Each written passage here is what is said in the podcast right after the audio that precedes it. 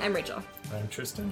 And today's Monday, so that means it's another Marvel Monday. So today on the Nitty Gritty Reviews podcast, we're going to be reviewing the fifth movie in the Marvel Cinematic Universe, which is, of course, the 2011 Captain America the First Avenger, which is directed by Joe Johnston and written by Christopher Markus and Stephen McFeely, and is starring Chris Evans as Captain America slash Steve Rogers Hayley Atwell as Peggy Carter, Sebastian Stan as Bucky Barnes, and Tommy Lee Jones as Colonel Chester Phillips. Um, so, this is, of course, going to be a nitty gritty review of this movie, so that means we're going to be going through every category of my grid, talking about what works and what doesn't. Um, before we delve into that, um, do you remember um, either the first time you saw this movie or how many times you had seen it before today? I don't remember the first time I saw it. Well, maybe I do, because I'm not sure if it's the first time I saw it or the second. But I remember watching it with, with him. Yeah, we watched it with a group of friends. Um, I think we watched all of Phase One. I'm pretty sure. I know I saw it in theaters but maybe I just saw it with with my parents and I didn't take you to that one. But yeah, I'm pretty sure those are the only two times I've seen it. Yeah, I, I don't know. know either. I don't remember. Did I've you? Seen it once or twice. Did you remember much going into it about just about anything about it? yeah, I think I remembered most of it. Um, like how he was, uh, you know, the hero with the heart of gold, but a body of a seven-year-old. Yeah. Uh, that he did drugs and then he was cool. I did not remember the part where he was selling war bonds. That was a pretty funny intermission. And that was almost all I remembered. Is I'm like, oh, all the propaganda scenes. Yeah. That was like the main thing that I remembered. And then it's more like in hindsight, where it's like, oh yeah, Bucky plays a big part in that. Yeah. But the last time I'd seen it, pretty sure was it Winter Soldier hadn't even come out. Like I think we stopped it. Right. I I want to say Iron Man three maybe had come out, but we didn't watch that one as a group for some reason we stopped i don't remember why but we stopped it i think after avengers but i don't think there were that many other movies out um, right. certainly not not winter soldier because i didn't even like when I, I specifically remember going into winter soldier being like everyone keeps talking about bucky and how like they knew this would happen because of the comics and i do not remember who this person is so i went in like knowing kind of the loose storyline because everyone kept talking about the comic book storyline i'm like I, I, he was just completely and utterly forgettable to me. Yeah. Um, which most of this movie kind of was, and I'm not entirely sure why. Um, but we'll we'll delve into it, I guess, with the grid. So yeah, I guess that's about it for the introduction section. Unless there's anything else um, of general note that you wanted to add before we delve into the grid. Uh, no. All right. So the first category of the grid is going to be writing, plot, and genre this is one of the things that I liked the most about this category was some of the things that it did with genre. Because um, most of the Marvel movies, particularly after Phase One, but you get a little bit with Phase One too, uh, it's kind of like, well, it's a superhero movie, but really it's it's a movie within this genre that happens to have a superhero in it. So like, right? Uh, why do I keep forgetting the name of it? Um, Ant Man. Huh? Ant Man. Oh, that's a good. That's not the one I was going with. But yeah, like Ant Man is a heist movie that happens to have superheroes, and um, uh, Winter Soldier is like a espionage thriller that happens to have superheroes. Like a lot of the later phases of Marvel have that, um, and with this one, it's one of the first times. I mean, Thor kind of goes that route too, um, you know, more fantasy, but fantasy always kind of has superheroes, so it's it's a little right. less creative, I guess, or a little less une- a little less unexpected. Sure. Um, so with this one, it's I mean it's a war movie that happens to have a superhero in it, which is what I mostly remembered going into it. But then watching it, I'm like, for the first half of the movie, it's not like yes, it takes place like of course during World War II, and that's like that's the backdrop. Right. But it's much more like a, a campy, like 40s sci-fi movie mixed in with like 40s or 50s like spy trope movie. Like it's much more like it almost reminded me at times of like a combination of like Dr. Horrible's sing along blog, which very much okay. so plays on like those same kind of tropes. Yeah. Or like this is a little bit more of an obscure reference, but for anybody who watched Star Trek Voyager, uh, Paris has like a holodeck program that he goes to a lot that's like a black and white oh, 50s yeah. sci-fi. Like yeah, that's kind of what it reminded me of, like much more so like campy 50s sci-fi in a good way though mostly. So i liked it because i just didn't Okay, I remember that. like i didn't remember those aspects of genre going into it. Like i was just like oh yeah it's a war movie which i'm not a big fan of war movies. So i don't know. So i, I just I, I liked a lot of the things it did within genre. There were a few tropes that were eye roll worthy um, that are more like action movie kind of tropes as opposed to um, it's not even really superhero tropes anymore. It's really more like liam neeson action movie tropes where it's like you know at one point he's driving his motorcycle granted it is you know pimped out with all kinds of weapons and stuff but he's driving this motorcycle it jumps off the motorcycle it hits a wall and explodes for no reason it's like Yeah. i mean i guess it's maybe believable that maybe there was a self-destruct button or maybe it was just was designed part of their plan. I guess. But still, it was just a little silly. I would have preferred he at least see him pull the grenade thing or something, some sort of. I don't know. It just seemed a little Yeah. silly. Cats. That was the laziest cat fight I've ever seen. And then another um, kind of eye roll worthy action trope is when um, Bucky gets across the the thing and then the bridge falls Sure. down, which is pretty tropey in and of itself. But I'm willing Yeah, to go with it. Yeah, and then it's like the big, like, okay, I'm gonna really test my strength and jump across. And like, that's also like pretty tropey. But then when you see him run, like, he should have fallen halfway down that hole. There was no way he could have made that jump. Right, jump. he runs like 10 feet and then he Yeah. jumps and lands on a platform that's the same height that he started at. yeah.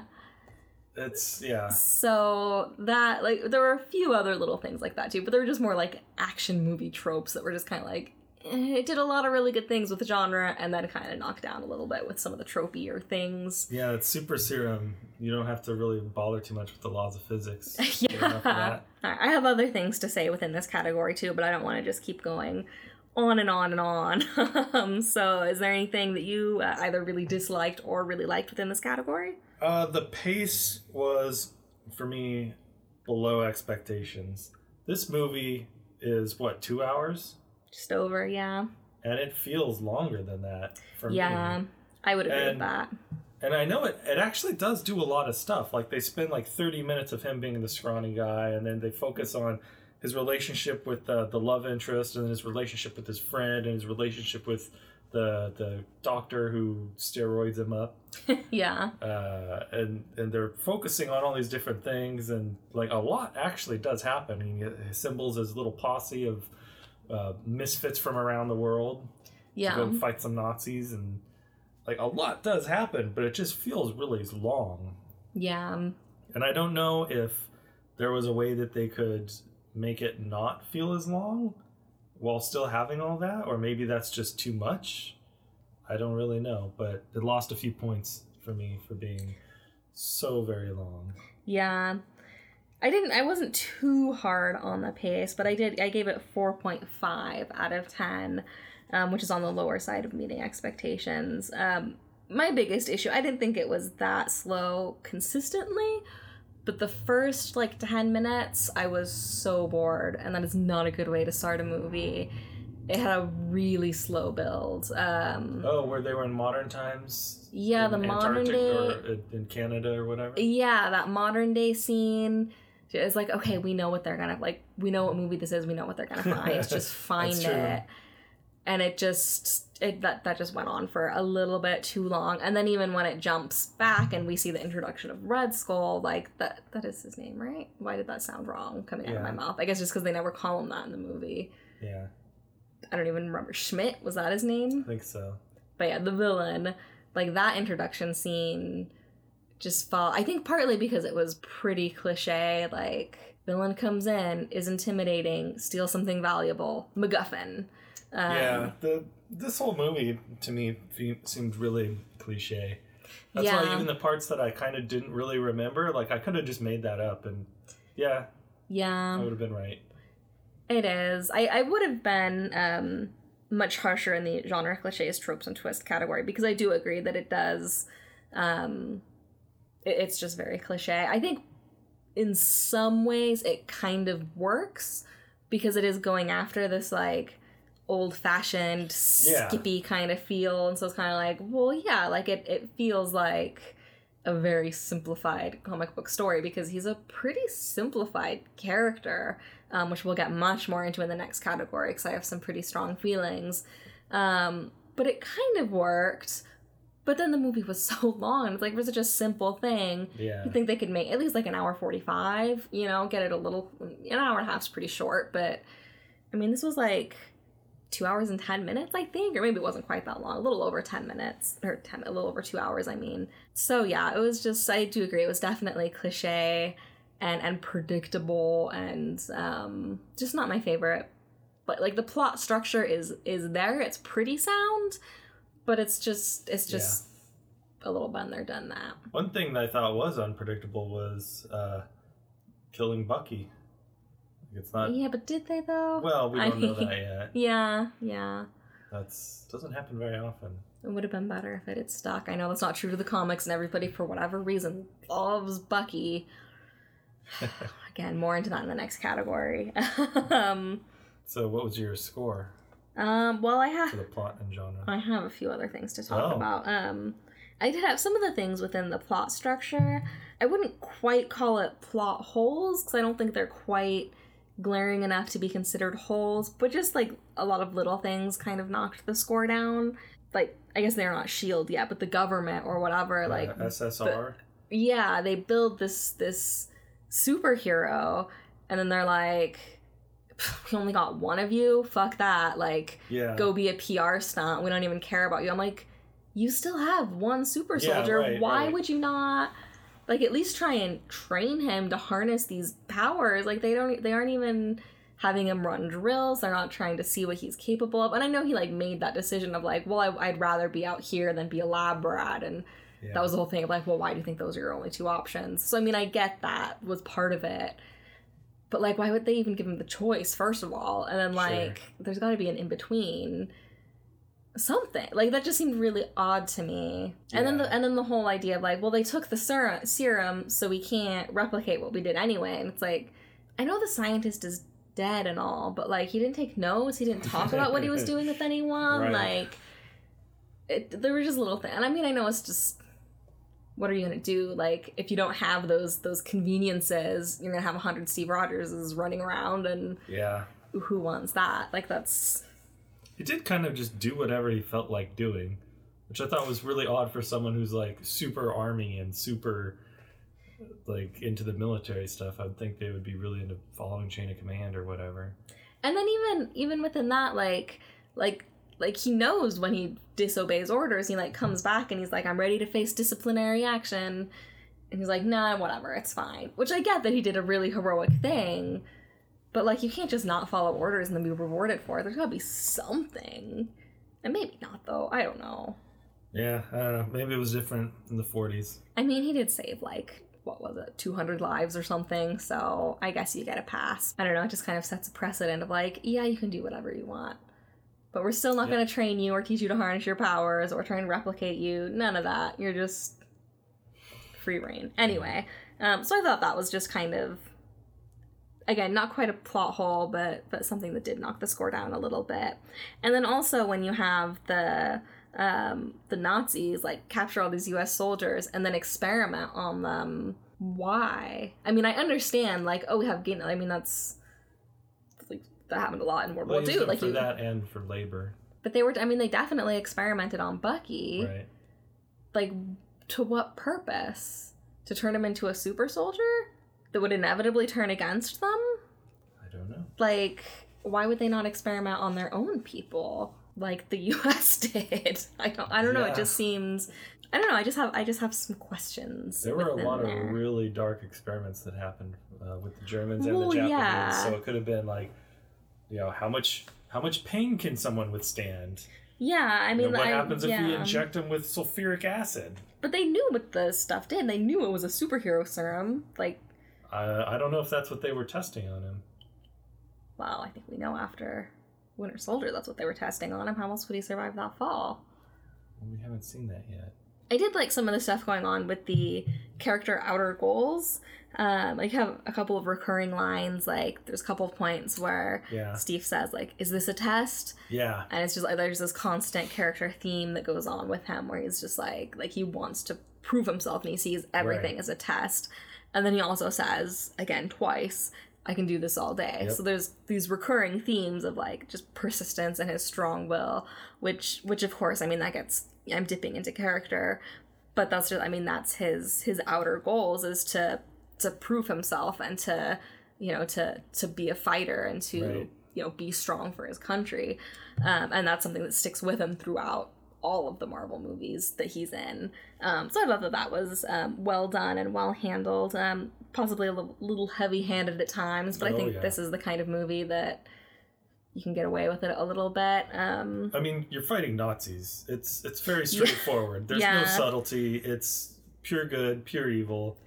yeah It's that kind of movie. All right, and then I just have one more thing of note within this category, and then we can give our final scores unless there's anything you have to add. Um, but I do think we just we have to touch on the um, world building. Um, oh yeah. not I- so much exposition, but I'm glad you reminded me of that. yeah, there was there was just so much of it, and it it it went both ways. Like we get the the introduction of the Tesseract, which of course plays a, a huge role in the very next movie. Yeah. Not to mention, it comes back again after that, right? Yeah. Um, it comes back several times. So yeah, like it, it introduces, even though it is a MacGuffin, even more so in this movie than in other movies. Yeah.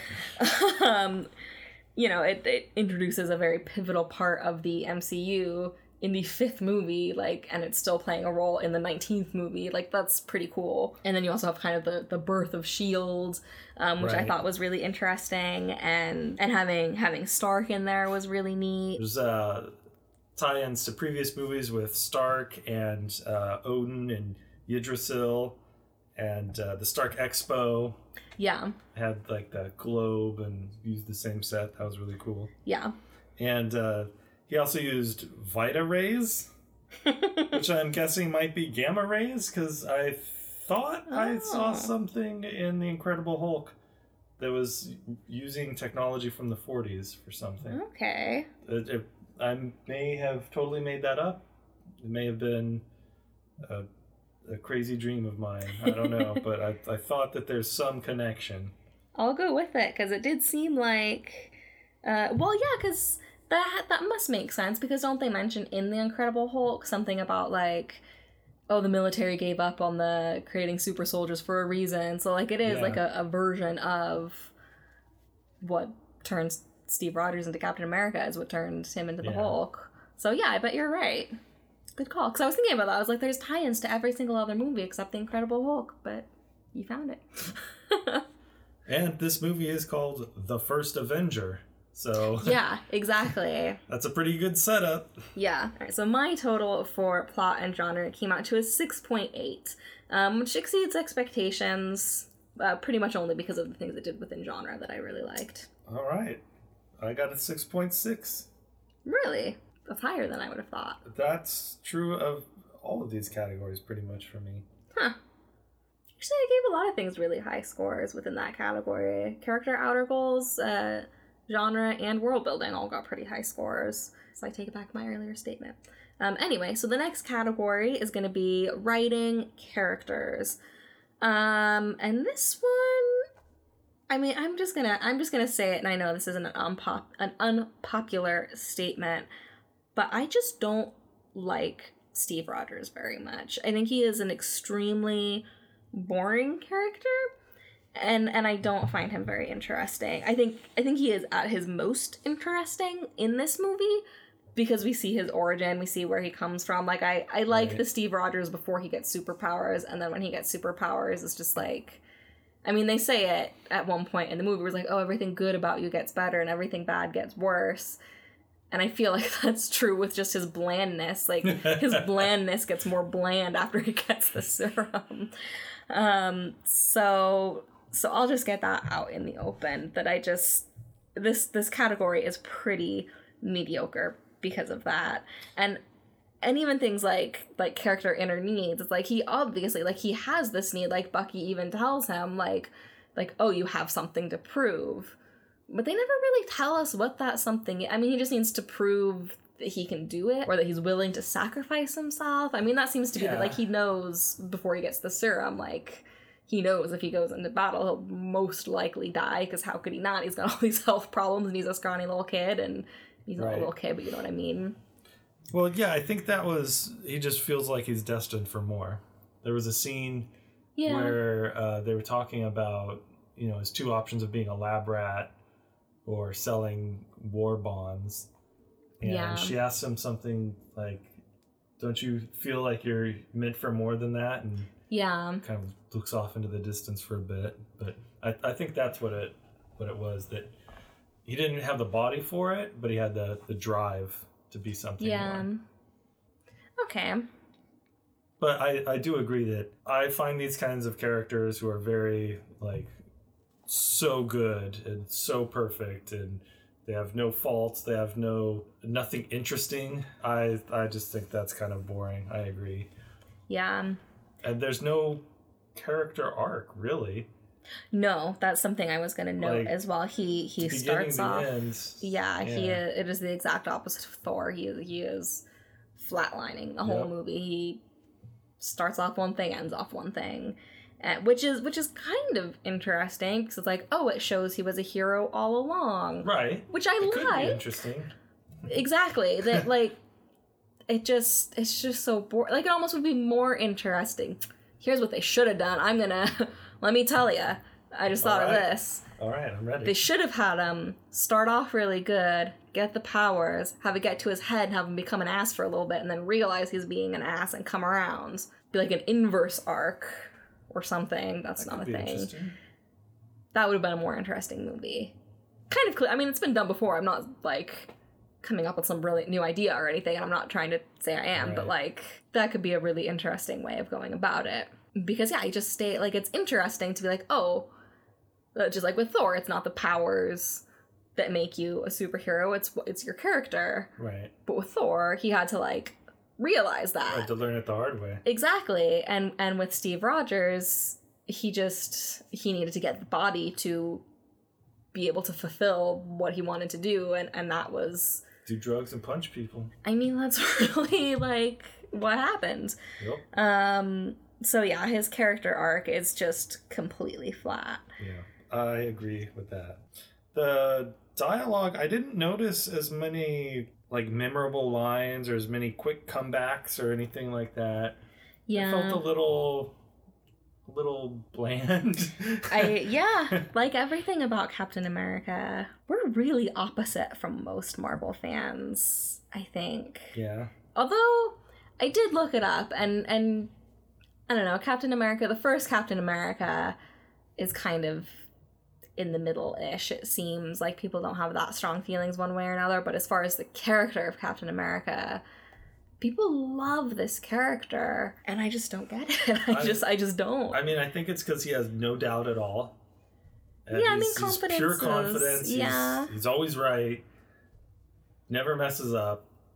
That's. I think that. I think I agree that we are in a minority yeah. that we find that boring. Oh well. Yeah. I did think one thing within the dialogue that stood out to me, and this is more of a, um, I'll admit this is just a pet peeve that I have with with any movie, and I'll pretty much always dock points for it because, um, I, I just really dislike it. There there were several scenes in this movie where you have German characters For sure. w- j- with just together, no one else in the room, speaking English with German accents, and I'm like, come on, guys, like, and and I think the thing to me that like that bothers me so much about that is the the idea that like, oh, audiences don't want to read, and it's like. First of all, these movies make more money overseas and it's gonna have subtitles anyway. And then like with an Yeah. American audience, we really can't handle like five to ten minutes of subtitles. I don't know. And I'm sure there's like for for as as irritated as I get with the lack of subtitles, I'm sure there's an equal number of people, if not more, like an equal percentage that get annoyed when it's like, come on, just I want to read my movies. Like I'm sure So then, how would you do that? Would you have those actors like learn to speak those lines with yeah, actors In do that all the time. in German with no English accent? I wouldn't mind if they had an English accent, honestly. Which But I which I know people is who know still German would Oh, yeah. really, really yeah. not like that. I think. But that's gotta be. I mean, there's still American actors speaking with German accents. Is that better? Yeah, I don't know. I don't know. It just it bothers me. And if you can have a vocal co- coach teach you how to do the German accent in English, surely you can have a vocal coach. You just have to learn it Phonetically. phonetically. ABBA. I was just gonna say that. I know you were. I can read your mind. I know when you're thinking about ABBA. I'm always thinking about ABBA. Yep. But yeah, so that knocked the score for dialogue down a little bit, and it it wasn't a great. I was gonna give it just a five because it just was straight down the line, meh. yeah. Um, but then I remembered that um, and was annoyed with it. So So, is there anything else about characters that stood out? um, Anything good or bad? I did like there was a line in there. Um, I forget his name. The uh, uh, Stanley Tucci character, the the doctor, um, who like found him and, and picked Yeah. him. Um, that was Stanley Tucci, right? I don't know who that is. Well, I guess I kind of don't either if I can't recognize him. But um, but anyway, he tells Steve Rogers, um, "You must stay who you are, not a good soldier, but a good man." Right. which I really liked, and I think that that within this movie, that's really true because because like you said, like he does like break orders and do his own thing, which seems counterintuitive because he's like this military guy, but like he's just a good man trying to do what's right, and that comes first Right. which I really liked. Um, I just wish they had stuck with it more in later movies because once he gets into present day, he's pretty much just like, okay, I'm the soldier in the group. I'm the good soldier. yeah, that's what I true. Um, which isn't really that. That's neither here nor there for this movie. I just thought it was something of note that um, I thought it was handled pretty well in this movie. I just wish it had kept going a little bit more. And not that he's not a good man in the later movies either, but he's still very. I mean, even in like Civil War, where he's goes against the government. I mean, he's just a soldier in a different fight. You know, he's still playing that role of Right. I don't know. So that was something that I thought was was interesting. And I also thought like for literally like the entire first half of this movie, it's like I kind of forgot about Agent Carter. Like I always talk about Jane Foster and how she's one of my favorite love interests because like she has so much agency and she's so like she Yeah. operates independently of the plot and or independent of, of Thor I mean and like there's there's a lot going on there which I really like. And then watching this movie, I'm like, maybe Agent Carter's my favorite of the love interest. Like, she kicks ass and she does her own thing, and like, she's not really like, yeah, she kind of like maybe falls in love with him, or maybe it's just a crush or whatever. Like, there's some sort of relationship there that's not really solidified ever, and you know, like it's it's fine. Like, it's not like this star-crossed lover. It's not like she's gonna die alone because she couldn't be with him. Like, they're like, I don't know. She's a really interesting character.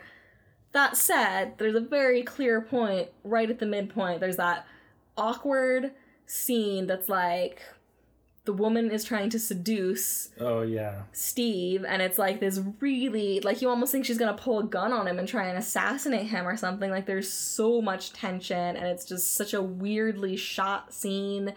And and then of course it's just like oh now she's like a foil and, and now Peggy's gonna be all pissy and like it just turns into this like she was so independent in the first half of the movie and then it just flips to like her whole role is just reacting to him and what he does and it was a little disappointing. Um, but i still really like her as a character and it does make me i never actually watched the the tv show agent carter and actually kind of forgot it existed until we started doing this podcast. I can Oh. tell you did too. I didn't know that existed. yeah, I think it only lasted two seasons, maybe three.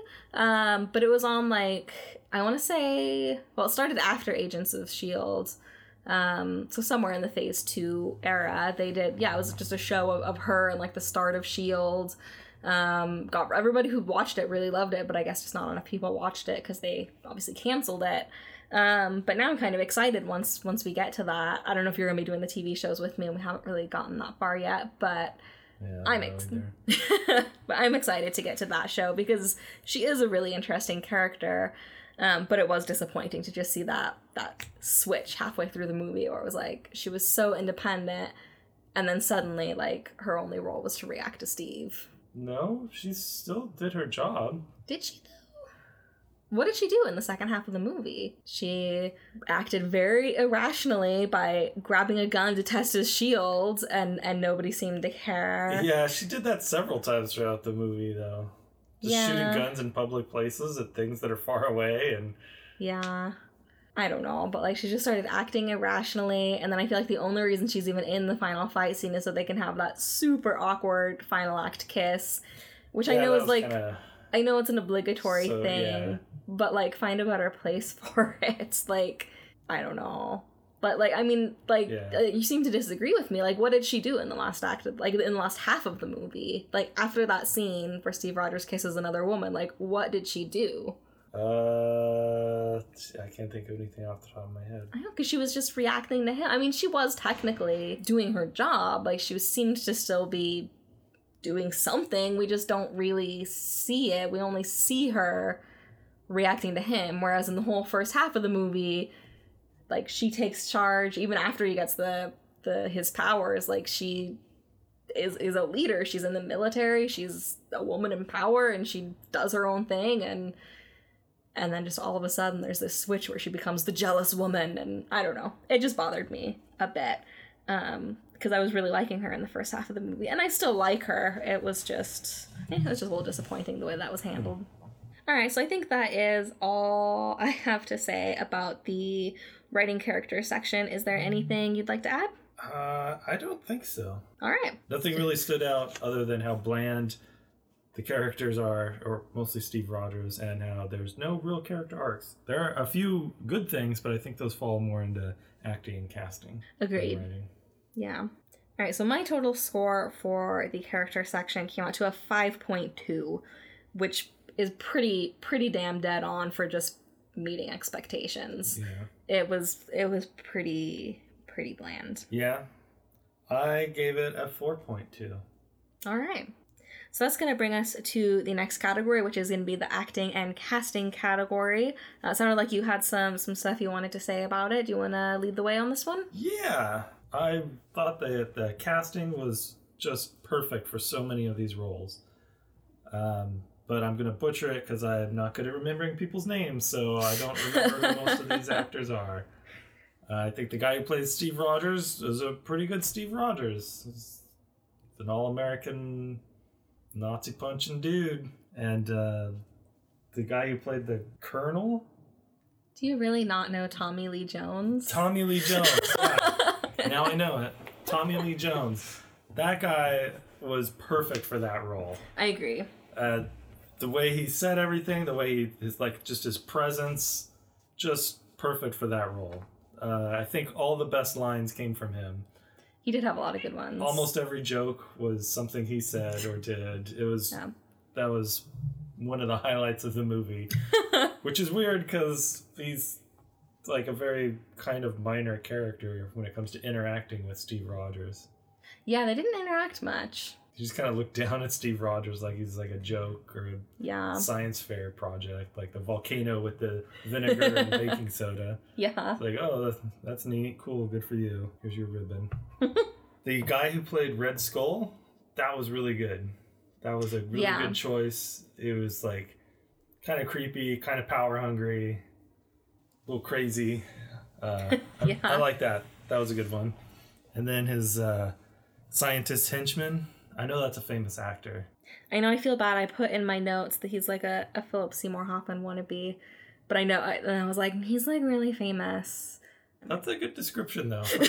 I kind of, like, I thought he did a really great job. Like, he's a really good actor. But something about, like, the way. I think it was, I don't know, maybe it was more so the writing, but something about that character the scientist. yeah it just seemed so over the top of like like oh he's gonna be the weird creepy like Yeah. igor henchman Sure.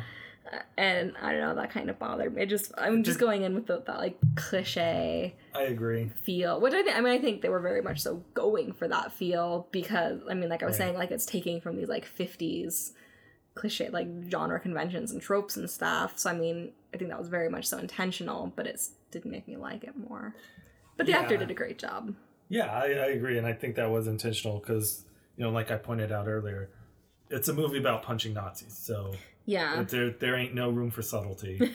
yeah. There's no interest in subtlety. Everything is over the top. Everything is like like even the tanks were over the top. They were like small buildings. They were huge. Yeah. There's a scene where Steve Rogers blows well, Captain America blows one of them up and then jumps off and he's like jumping in slow motion for like 10 seconds. Yeah. And it's like he's jumping off a four-story building or something, but it's a tank. So everything is over the top. Everything is kind of cartoonish or I guess comic bookish Yeah. that kind of stylized version of reality. Even the uh, the main woman, don't know her name or the actor. name. Agent Carter. Agent Carter. Yeah, even she is like perfect lipstick and perfect hair the whole time. Oh yeah, and- believe you me, we'll get more into that in aesthetics. Yeah. I've got some notes. Sure, you do. I did love that they that they had Tommy Lee Jones in there because it does, even though it does borrow pretty heavily from like 50s sci-fi and spy movies, like it's still a war movie at its heart. And then Right. to have Tommy Lee Jones, it was been in a you know a lot of you know either war or you know law enforcement. Like usually plays that he's an iconic actor and typically plays you know authority figures like that. So to get somebody like that, I mean, it's just like having Anthony Hopkins in in Thor. Like it's a very similar kind of casting.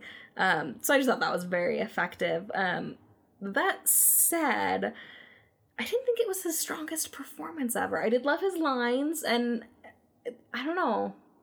There was just something about him. I was kind of like, he's not quite at his best. And not even, I've not even, like, I haven't even seen that many of his movies. And maybe it's just because I love No Country for Old Men so much. He's amazing in that Uh, but that's a very different type of movie. So, you know, of course, it's going to be a different type of performance. So it could be that I'm comparing it there. Um, but but that said, I did love that he was there, and and yeah. it definitely elevated the movie to something a more a more serious genre standpoint or something. I don't know. So i did really like that casting there. I did think i didn't really know where to put this. I did kind of dock um, i docked face acting for this because i figure face acting kind of encompasses just any of the more physical aspects of, of acting so i should probably rename that to, to physical acting or I think I something. know what you're gonna say. yeah, because the way Steve Rogers runs before he gets the the super soldier serum, like like he runs almost as weird as Ezra Miller as the Flash in in Justice League. Not quite, because the that's pretty bad, but like he's got like that almost like Phoebe Buffay running in the park. Yeah. If anybody remembers that episode of Friends, like he just does not know how to run. Like it's not that he's bad at running. It's like I'm pretty bad at running. I have no stamina, but I at least know what to do with my arms. Like it's not Yeah. that hard. Like he runs like elbows side to side instead of like hands forward and back. But then magically with the serum, it doesn't just make him run faster. Suddenly he also knows what to do with his arms, which is almost worse than just the fact that he ran weird. Like I don't know. His running style I I took serious issue with. He didn't have the coordination when he was the scrawny kid. I guess that's pro- I mean that probably is what they were trying to get across, but like Either that or the guy who played his body just didn't. that's true. I'm, yeah. I'm guessing he didn't work out a lot. So Yeah, that's true. Yeah, it is easy to forget that that's. I mean, not when you look at it, but I wasn't even thinking that that was a different actor, even though obviously it is. Um, which, side note, like that guy needs to write like an autobiography, or someone needs to do a documentary about him. Like, is he an actor that's done other things? Is it just like some random thing he tells his friends, like some party piece of trivia, or like on the first day of school, you know, let's let's go around in a circle and say something interesting about yourself, and he gets to say, "I was I was Chris Evans' body double in in Captain America," and everyone's like, "No, you weren't," and it's like, "Whoa, you were." I would just say I was Captain America. I mean, that's not wrong. Well, it is. He wasn't Captain America in that body. I would still say it. but yeah, so so that was something that I noticed. Um I did I mean I liked the casting overall. I didn't think it was it was perfect. Partly I mean maybe it's just because I, I'm not very familiar with with the character of Captain America. Like I, I definitely thought he did a really good job of portraying that kind of like Boy Scout, you know, G Skippy 1942 guy. Yeah. Um, but at the same time, I feel like a lot of other people probably could have played it too. Like I don't feel the same way about that character. Like like Tony Stark, no one else can play that besides That's Robert true. Downey That's Jr. Like yeah. and same thing like Chris Hemsworth as Thor, I can't picture anyone else in that role. And I feel like, I mean, I can't name anyone off the top of my head, where I'm like, oh, that would have been a good choice. But I feel like if someone showed me a list and were like, here's 10 actors that could have played him, I'd be like, yeah, that could have been good. Oh, that could be interesting. yeah. Like, it just doesn't seem, I don't get that same feeling of like, oh, no one else could do this. Sure. Um, which I've also, I mean, I have very little interest or investment in the character, which is probably a big part of it because I know people who really like this character and, and they very wholeheartedly believe that no one else could play him. So I don't know. I did. I mean, I really loved Hayley Atwell as as Agent Carter. I mean, she definitely like she just looks straight out of the 40s, Oh, which, yeah. which obviously hair and makeup and costumes. Like we'll get into that with aesthetics. Like obviously that plays a part in it. But there's just something about like like I don't know how to explain it because it seems weird that like some people just look like they're from another era. Um, I mean, we talked about it, my sister and I reviewed 2001: A Space Odyssey recently, and we talked about with some of the actors in that movie where we're like they just look modern. Like I don't know why that's a thing, but they just do. And this is like the reverse of that, where I'm like, she just looks like she's from the 40s, and it's not just the hair and makeup. Um, so I thought the casting there was great too. Um, not perfect, great, but but still outstanding. So yeah, that's really all um, all that I have to say about the acting and casting category. Is there anything you would like to add? I don't think so. All right, what was your total score for acting and casting? 6.2. All right, mine was six point six, very close. I thought for sure yours was going to be higher than mine on that one. All right, so that's going to bring us to the next category, which is going to be cinematography and lighting. And this is one I know you have quite a bit to say about, it sounded like. Um, so if you would like to lead the way on this one. Sure, I would like to. Uh, the lighting really stood out in this movie for me. It's totally different than the previous movies. It reminded me a lot of the early Batman movies that were made by Joel Schumacher, I 100% agree. right? If you Didn't think Tim, back to. didn't Tim Burton do the first one? And then it was did the Joel first Schumacher? two, Yeah, and then the third one. uh, which was- is why everything's like black and gray. Yeah. And then Joel Schumacher did the next few, maybe with Tim Burton, I don't know. But No, those think- ones have like neon blue lights everywhere and like Yeah. bright green and Right. dark black and So that's what this one reminded you yes. of? Okay. Just because there's like all the the the Hydra stuff is like a very uh, cool palette. Yeah. Lots of blues, lots of like metallic grays, uh, bright blue lights, things like that.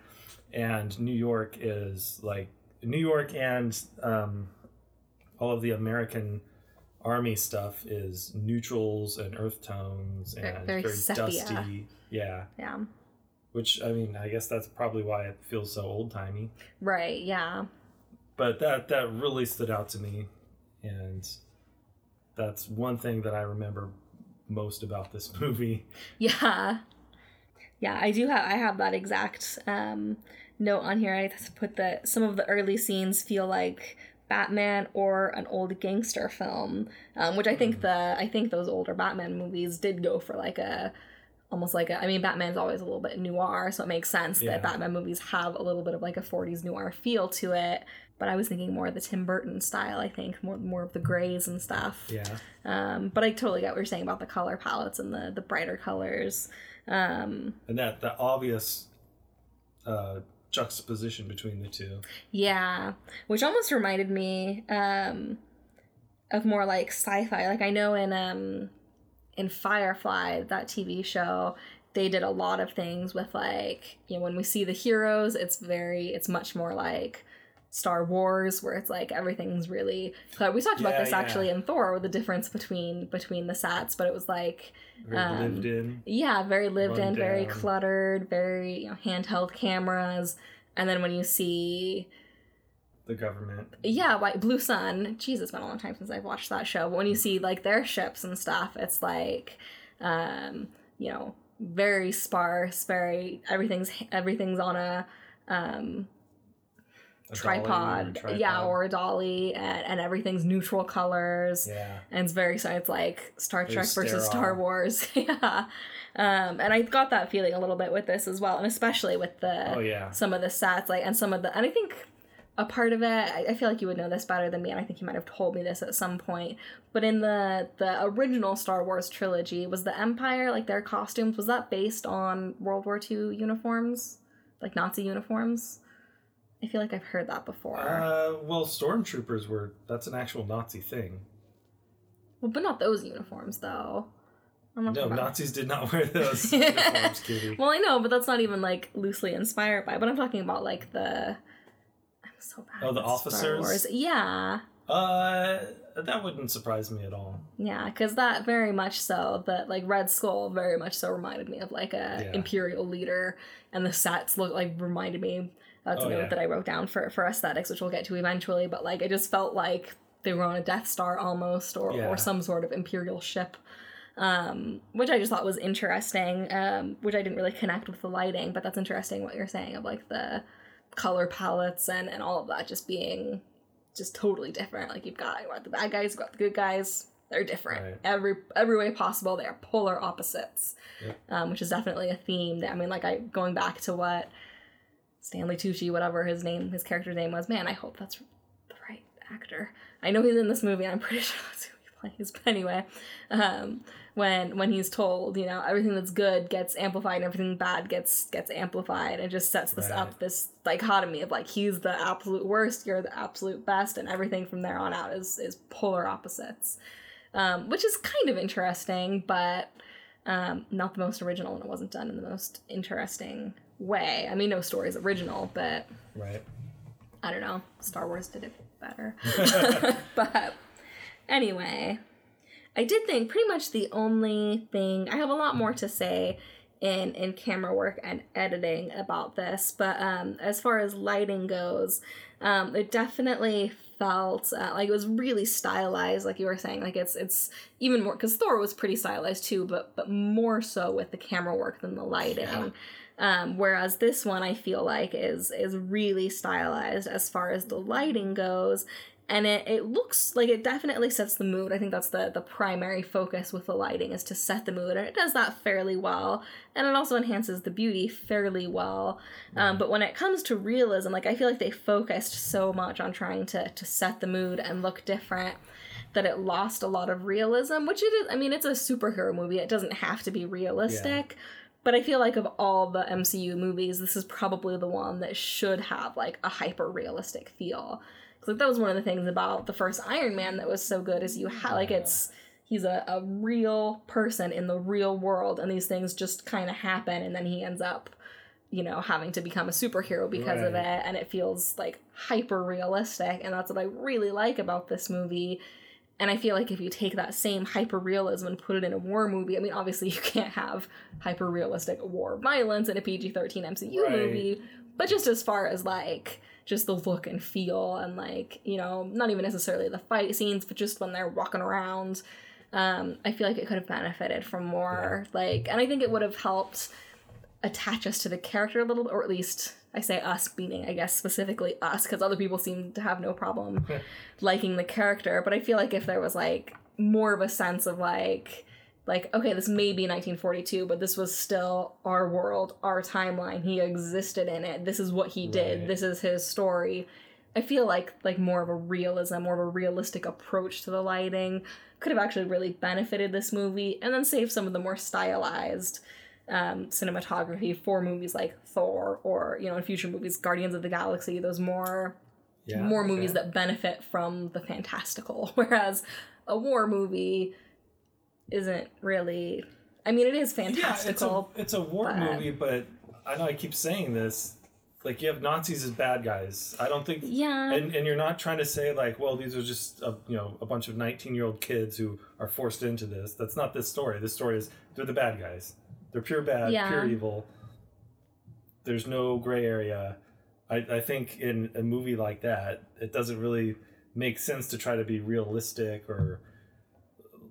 For me, at least personally, I would Mhm. expect everything to be exaggerated, everything to be a little over the top, just because of I suppose That's an over the top thing. So it didn't bother me that much, but I understand what you're saying. Those Yeah. war movies, when they're real, that can really add to the the the, the punch that it right? can have. And like I said, like I know this isn't like at its heart, it's not even really a war movie, and it's not even really a superhero movie. Like this is a, a sci-fi spy movie at its heart. Um, which maybe that if you look at it through that lens, maybe it doesn't call for as much, you know, quite that same hyper realism that a war movie would. Um, I don't know. I just feel like like it was just so stylized that it disconnected me from these characters that I already wasn't that connected with. Yeah. Um, so it bothered me enough to to note it and to mark it down a little bit. But There was a lot of uh, noir fog yeah. and mist. All right. Well, that was um pretty much everything I had of note. Was there anything you wanted to add for this category? Nope. All right. Uh, what was your total score? For lighting, I gave it a 6.2. All right. I gave it a 6.4. So that's going to bring us to the next category, which I have almost nothing to talk about with this movie, and that's going to be cinematography camera work. Yep. Same for you. The literally Almost nothing to talk about. I I was just gonna give everything fives down the line because absolutely nothing stood out in in any of the subcategories. It was Mean met expectations. It was pretty standard. Um, but then I did knock up. I gave Mise en Scène a six out of ten. Um, primarily, even though it was was heavy handed, um, I, I did kind of like the the recurring imagery with the shield. Um, Yeah. Like I said, very heavy handed. Not not even trying to be subtle. Um, Even before he had the shield, when he picked up that cab door and it had Exactly. a star in the center. and the and the yeah, trash and the can trash lid can, before that. Like there's just this recurring theme of. I mean, Stark even says something of like, "I see you're attached to the shield," or something like that. Like he's just, um, which which is, I don't know. I have kind of mixed. I would have given it a little bit more, but I feel like they maybe used it one too many times. Um, I did like, I mean, I liked having the trash can lid in the beginning and then the kid with the trash can Yeah. lid at the end. That was really neat. But I think having the door in there too was one too many times, especially when it had the star and everything. Um, but I get what they were doing, and it's you know it's fine. But yeah, so that the mise en scène I gave six out of ten, and everything else was was a five out of ten, which averaged out to uh, a five point two out of ten. Yeah. So That's really funny because I remember when we watched this uh, before with In, and you had a different grid, and we had to score it based on these different things, and I kind of did my own thing, and so I gave it uh, three stars, and one of the stars was just because there was a star on the, the taxi door. I have no memory of that. I forgot we were even rating them. I guess I remember coming up with that grid. yeah, I remember that. Yeah, Um, I'm glad you stick to this grid. But Yeah. So that's really funny because I did the same thing. Give it fives for everything, except I bumped it up for mise en scène a little bit because there were a few scenes where it was like a heroic moment and they kind of slowed down the can like it was like slightly slow motion and Yeah. um, there's things where he's uh, you know jumping that gap over to where bucky is and everything's blowing up in the background and and it's like perfectly framed where the left side of the screen has one ledge and the right side has the other ledge and he's like right in the middle like jumping and doing his like air jordan pose yeah. uh, and and I really expect that from these kinds of movies. And this is the first one that I think like really did that several times. yeah. And they do it better in later movies, but this one I feel like they really delivered on that. So I gave Mise en Scène a seven out of ten. All right. But everything else was fives. Yeah. It was as bland as Steve Rogers. I So guess that's the theme of this movie yeah. or the review. It's better than uh what was our motto for the Incredible Hulk? It's blandly adequate. Yeah. So at least it's slightly better than bland adequacy. It's just I guess it is just of bland adequacy, but as bland as Steve Rogers. uh, so what was your total for Camera camera work work? got a 5.4. All right. So that is going to bring us to a category that I have a significant amount to talk about, and that's going to be editing and special effects. Okay. Um, the main thing I have to talk about is going to come with special effects, so I'll Yep. hold off on that. Um, well, I guess I, is there anything you want to say first um, before we really delve in? Uh, this was basically fives for everything. Really? Uh, but then I lowered it a little bit for continuity and pace. Yeah, and for special effects. All right. Well, um, one thing that I I really liked, um, and unfortunately it kind of evened out. So there's two things with with overall editing. One thing I really liked, and one thing I really didn't like. So the thing that I really liked is we get that the there's a couple montages, and and the later ones don't work as well for me as the first one. But the first montage we see in the movie is um, Captain America, and he's he's doing his shtick, selling selling bonds, and it's like the Oh, right. awkward like you know oh I don't know if I can do this, and then he you know progresses to where he's super confident, and it, I mean first of all that's just a, a fairly fun montage. It gives a little bit of levity to a movie that kind of desperately needed Yeah. it. Um, so so I like the scene for that, and I mean there's a scene where like he's watching himself on screen, and he's like so proud of what he's Yeah. doing. Um, right, right. so there and there's even like like cheesy home video edits, which as we learned from Iron Man 2, I normally do not like. But within this context, it just gave it this feel of like this is super cheesy and we're owning it, Right. which I just I liked the editing within that. But then I also really liked within that montage in a lot of ways. It was really, really, really similar to when we see Tony Stark in Iron Man 2 like come down and have a little like Iron Man dancers behind him and he's like doing the Stark Expo and it's like, look at me, I'm Tony Stark. And it was such like a an Oh, opposite comparison where like with Tony Stark it's all about like like I said, like look at me, look what I can do, look at my money, look at my hot dancers, like this is great, it's all about me. No one in the world can take me on. And then when That's- it's Interesting, yeah. yeah, I thought I, I thought so too. but, but yeah, and then when you see when it's uh, Captain America, it's it's not about him at all. It's all about you know I'm doing this for the greater good of my country. Look at my country. Look at what our country's doing. Look at look at what the soldiers are doing. Look what we're gonna do to Hitler. Like it's all about you know Yeah. deflecting away. Like, it's practically the same exact thing. It's a different song, different costumes, but it's practically the same exact thing and completely opposite messages uh, and completely opposite characters. Um, and particularly Mhm. because this is the last film before Avengers, I thought having that, and, the, it's between Avengers and Iron Man 2, so, ha- or no, Thor was between it.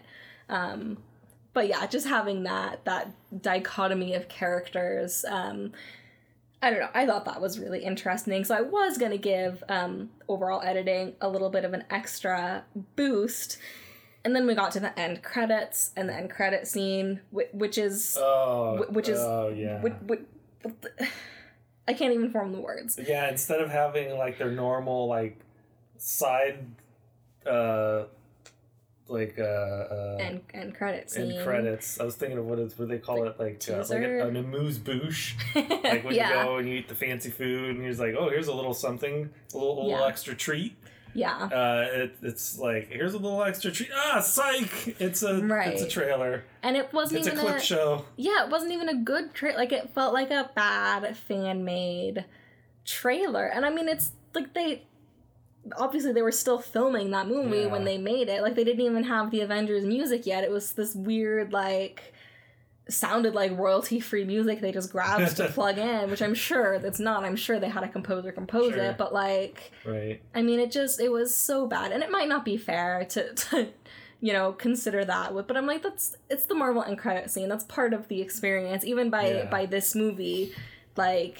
And I do remember, like I, re- I, I must have seen it in theaters because like now now now that I'm saying it, I I do remember sitting in the theater and waiting for the end credits, and then like still being really pumped up. Like it's like yeah avengers we're gonna see them all together. Like oh man that's the cast. This is gonna be amazing. Like i remember getting psyched and getting pumped up. So i guess it did its job but man in retrospect it does not hold up. Like it's Yeah, it's, nothing. It's it's so weird because I don't see why you need to do that. exactly that's what the whole movies are. The whole movies are teasers for for Avengers. And I think by this time people know that it's going to happen, especially since this movie is called the first Avenger. exactly. And it's it's really weird. Why would they take this thing that, as far as I know, Marvel created this whole end credit idea? At least in modern times, maybe they did that in the twenties or something. Uh, uh, well, to be technical about it, it, it, it did kind of start with Ferris Bueller, but you know, Ferris Bueller. Oh, yeah, yeah. yeah, I remember that. which they reference in In Deadpool. yeah, yeah. that's right. Okay, But yeah, as far as as this kind of end credit Yeah. scene, yes, Marvel. like this, is, Marvel. their thing. They made this, and it's awesome, and everyone loves it. And then you just fuck it up. Yeah. For I don't see why. Why? What did they gain from that? Yeah, and I don't know why they didn't just because there's a scene in the first Avengers movie which I thought what like I had forgotten about this awful trailer and I what I remembered was that they just took an abbreviated version of this scene that's already in Avengers. So I remember being disappointed seeing Avengers being like, didn't we already see this? But it's only like a 10 second bit, so I'm like but I don't know why they didn't just the, the scene where Nick Fury comes in and he's like like oh we're, we're assembling a team it's time to get ready we gotta save the world like that scene where he's in the boxing. Like why didn't they just have that scene where it's nick fury approaching him and tells him that they need to go save the world? Like that would have been awesome. Just leave it at that. Yeah, he returns. That would have been great. and he's I agree. and i mean we still we have that scene in avengers so it would have been redundant and and but maybe Yeah, they could have just not had that. I don't know. There's just there had to have been something better.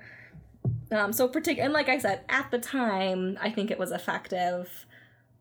But looking back it's just like like I, I was irritated that it was on my dvd like, like this is this is irrelevant now.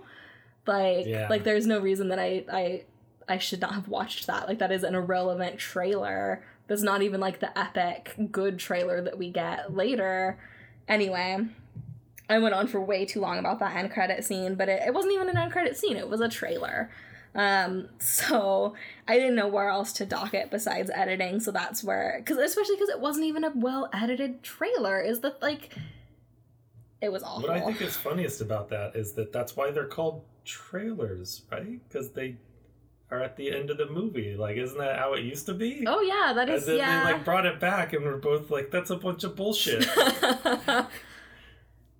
That's if it really was weird. if it was a well-made trailer even I then, I, want, I don't want to see a trailer. I want to see Yeah. that little little tidbit. well yeah the little stinger but yeah so so anyway so overall editing i ended up giving a 5 out of 10 after everything i just said because it was like i really liked yeah like i really liked that montage but i really hated that end credit scene and they canceled each other out I did give though. I gave storytelling a pretty high score. I gave that eight out of ten um, because of the montage thing. I figure that kind of, even though it's a little bit of a stretch.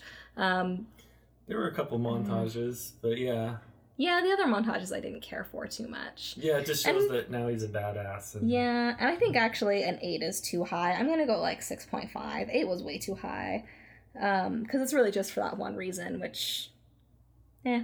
So I guess that's really all I have to say until we get to special effects, because I have yeah. quite a bit to say about that. Um, it sounds like you do as well. Do you want to um, get us started on on I'm this pretty rabbit sure I have less to say than you do about it, but I do have a few things to say. Uh, the special effects, I liked the lighting stuff, uh, Okay. but a lot of it looked like pretty bad CGI. yes. Like when they first go onto the train, or when, Oh, yeah. whenever they're in a, a large space like a warehouse, whenever they're in any of those, it just looked, it just looked really bad for Yeah. that time. Even if it was like ten years ago, Mhm. it just it just was not up to par. No, not even a little bit. There was definitely at least one when they zip line and get onto the train. We literally we both grabbed our tablets. And I'm like, we're both just we're both about to write a note about how bad those special effects were. And I mean it was throughout the movie, but yeah. Th- that's when it when I noticed it the most. Yeah, the note that I put was CGI train, comma explosions in warehouse. yeah. I just put So- my my note was so much bad green screen. so yeah, much. it's Even scenes where they're just where it's just two people standing. I, th- I saw a few as well. Yeah. And like I know that it's really common, like more common than we realize to have green screens and scenes like that, but you're not supposed to notice it. Like it Yeah, was and I don't know why. bad. It reminded me of a movie that I never even watched, but I know you watched it. I, I bet we're gonna say the same thing because I have I have a note. All right, well, we'll get to it when we get to it, I guess. Well, I'm We'll get definitely to gonna. when you get to it. Yeah, I'm definitely gonna mention it. So that's about all I got to say All about right. that. Well, one thing that we definitely need to talk about before we get into some of the some of my other notes, um, we we do need to address the um, skinny body on on Chris Evans' head. I didn't notice.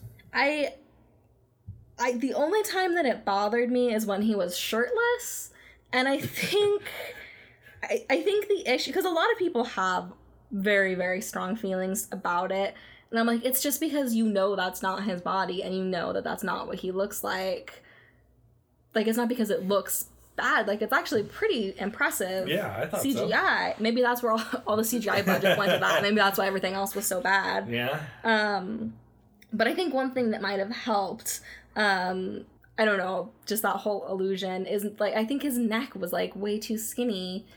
Yeah. Although, I mean that's just an actor. Like you can't just be like, hey, we need to make your neck shorter and or thicker. dude, Yeah. So I guess- neck exercises. I don't know. I guess that's not a very fair. But I think that's that was the biggest thing is like Well, yeah, it's a different person's body. Of course, it's not Well, going to match yeah. hundred percent. But I, I, I thought it did not look like bad CGI. No, I didn't either. And a lot of people do, and I'm like, that's the CG you're gonna pick on because everything else was Yeah. was bad. The first time I really know, I mean, there was a lot that I noticed, but the first time where I was like, okay, I need to officially make a note about how bad this CGI is, is um when they're flying in Stark's plane, and you see like the plane, Yeah. and I'm like, this looks, this legit looks like a 50s movie where it's like a model on a string.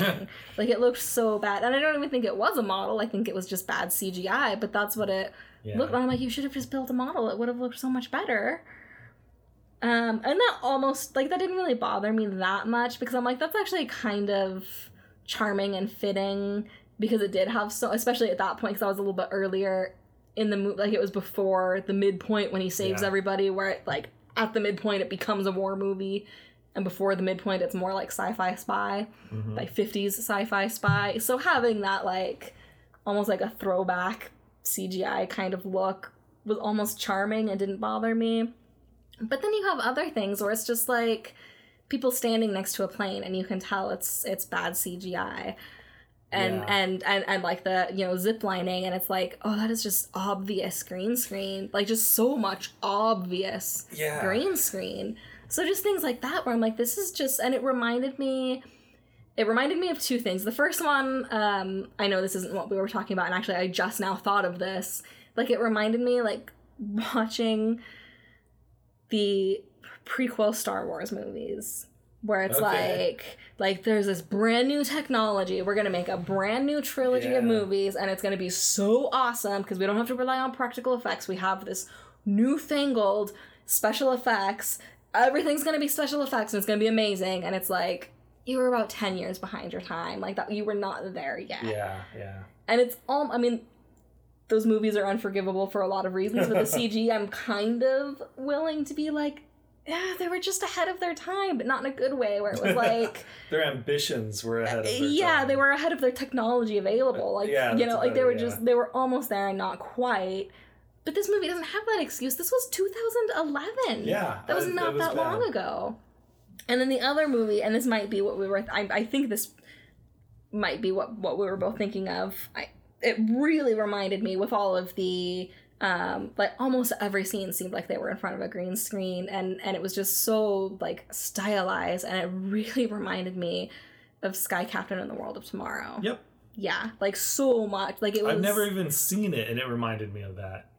it's i mean it's interesting within that universe because it's like oh this was like a brand kind of like with with star wars like i was saying like oh this was like new technology it was, it was the first movie to be shot entirely on green screen and it was like Yeah. you know this big technological achievement not a very good movie but like technologically impressive for its time at least um but going back and looking at it it's like this this is very stylized Yeah. and has like that comic booky feel, but very stylized, which is the same stylized that this movie has. And I don't know why, because I'm like, because I looked too, I was like, well, maybe, like maybe it's just doing stuff that like like maybe I'm I'm misremembering special effects from 2011 because the other movies in the MCU so far, like yes, they have a lot of special effects, but not quite to this extreme.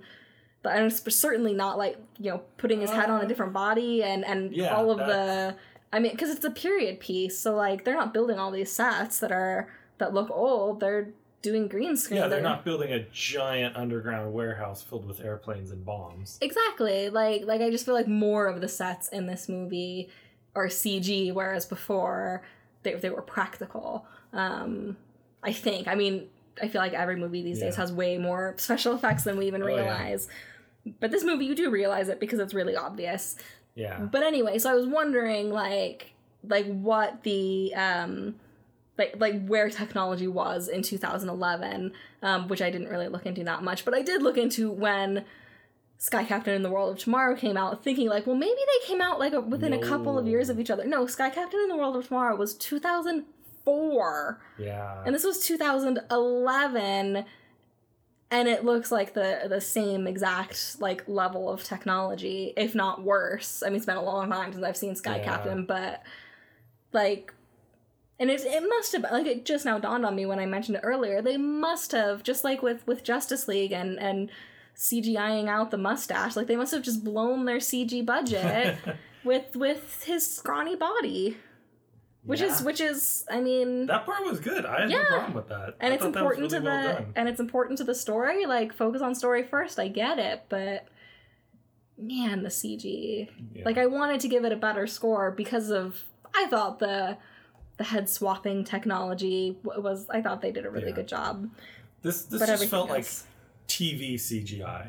exactly that's a good way of putting it yeah it felt like it could have been an episode of shield as far as like Oh, I think it's even worse than that. I remember Yeah. there was there used to be uh, like these shows. It was after uh, Kevin Sorbo and uh, Hercules, and after Xena Warrior Princess. There's like I guess we could just like make these cheap shows, and I think for Yeah. a while there was like we're just gonna green screen everything. yeah And I think so. There was one show. I don't even know what it was. I think I, I don't. I must have seen it while changing channels or something. But it was just like some chicks with skimpy clothing and clothing and big tits and like a green screen, and that was it. That was the whole thing. cleopatra 2525 that was a That- funny one Probably was it. That sounds about right. i forgot all about that show It it it looked like that. yeah When was that? Early two thousands. Probably. I want to say it was right around 2000. Yeah. That's that's what it looked like to me. It was about that quality. I wouldn't go. Qu- I mean, there were a few scenes that were that bad, but not consistently. But it was it was not good. It was not good. I agree. So that said, is there? Oh, there was one other thing I wanted to add with editing, and I know you mentioned this, and it seemed like you maybe liked it a little bit more than I did. Um, but I thought that um, they went a little overboard with the slow motion. Which don't get me wrong, Yeah. like like I I love a good slow motion fight scene. Like I think Wonder Woman has some of the best fight scenes. That movie, Yeah. I love it, but it's got it's got some major flaws. Um, but the fight scenes are not one of them, or at least style wise. Like, man, this like that's a perfect balance Right. between slow motion and action. And this movie is just like let's let's show him slow motion jumping a lot. Like it's not even him fighting people. It's just yeah. yeah. And like the first time it was kind of cool, and then it happened like four more times. It's just Yeah, I I like the the scenes stood out that that were so yeah I did uh, give it extra points on mise en scène because of some of the scenes, but I did notice that there was a lot of him jumping, yeah, and it's weird because usually I subtract points because during fight scenes they'll have a ton of quick cuts. Yeah, because no one knows how to fight and they're just like we'll just use editing and loud noises to get people excited about what's happening. Right. uh, and this was almost the opposite. It's like well we gotta have some heroic action scene. Let's have him jump off a tank. Let's have him jump across a ditch or whatever. Let's have him Yeah. jump from a ledge to a ledge. It's just jumping and then slow motion and then background explosions Yeah. So on the one hand, I did like that they had that because you have to have, in my mind, these kinds of movies have to have those iconic scenes. But at the same time, Yeah. it's like we get it. He can jump in slow motion with explosions behind him. Right. So I, I get what you're saying. Yeah. So I suppose that's about everything I have to say about the editing and special effects. Was there anything else that you would like to add? Nope. All right. Um, so I gave editing, whew, I gave it a four point nine, um, which does still meet expectations, but is is on the pretty low end of that. Wow, you sound like that's too low. I gave it a four point two. No, it's I, I don't think it's I, I think a four point two is perfectly appropriate. It's not that I I don't know my, my my sounds of disappointment were not in myself for it being too low. It was in the movie for deserving a score that low. I just Yeah. because it seems like editing it shouldn't be difficult for a movie to get fives down the line for editing maybe a little low on special effects but like to get below a five is kind of difficult in my Yeah. book for editing like it's a little bit hard to go above and beyond in some of the some of the subcategories um, just because editing is one of those things that like you're not really supposed to notice it and if you do it should be for an effective reason it should help tell the story and not be jarring.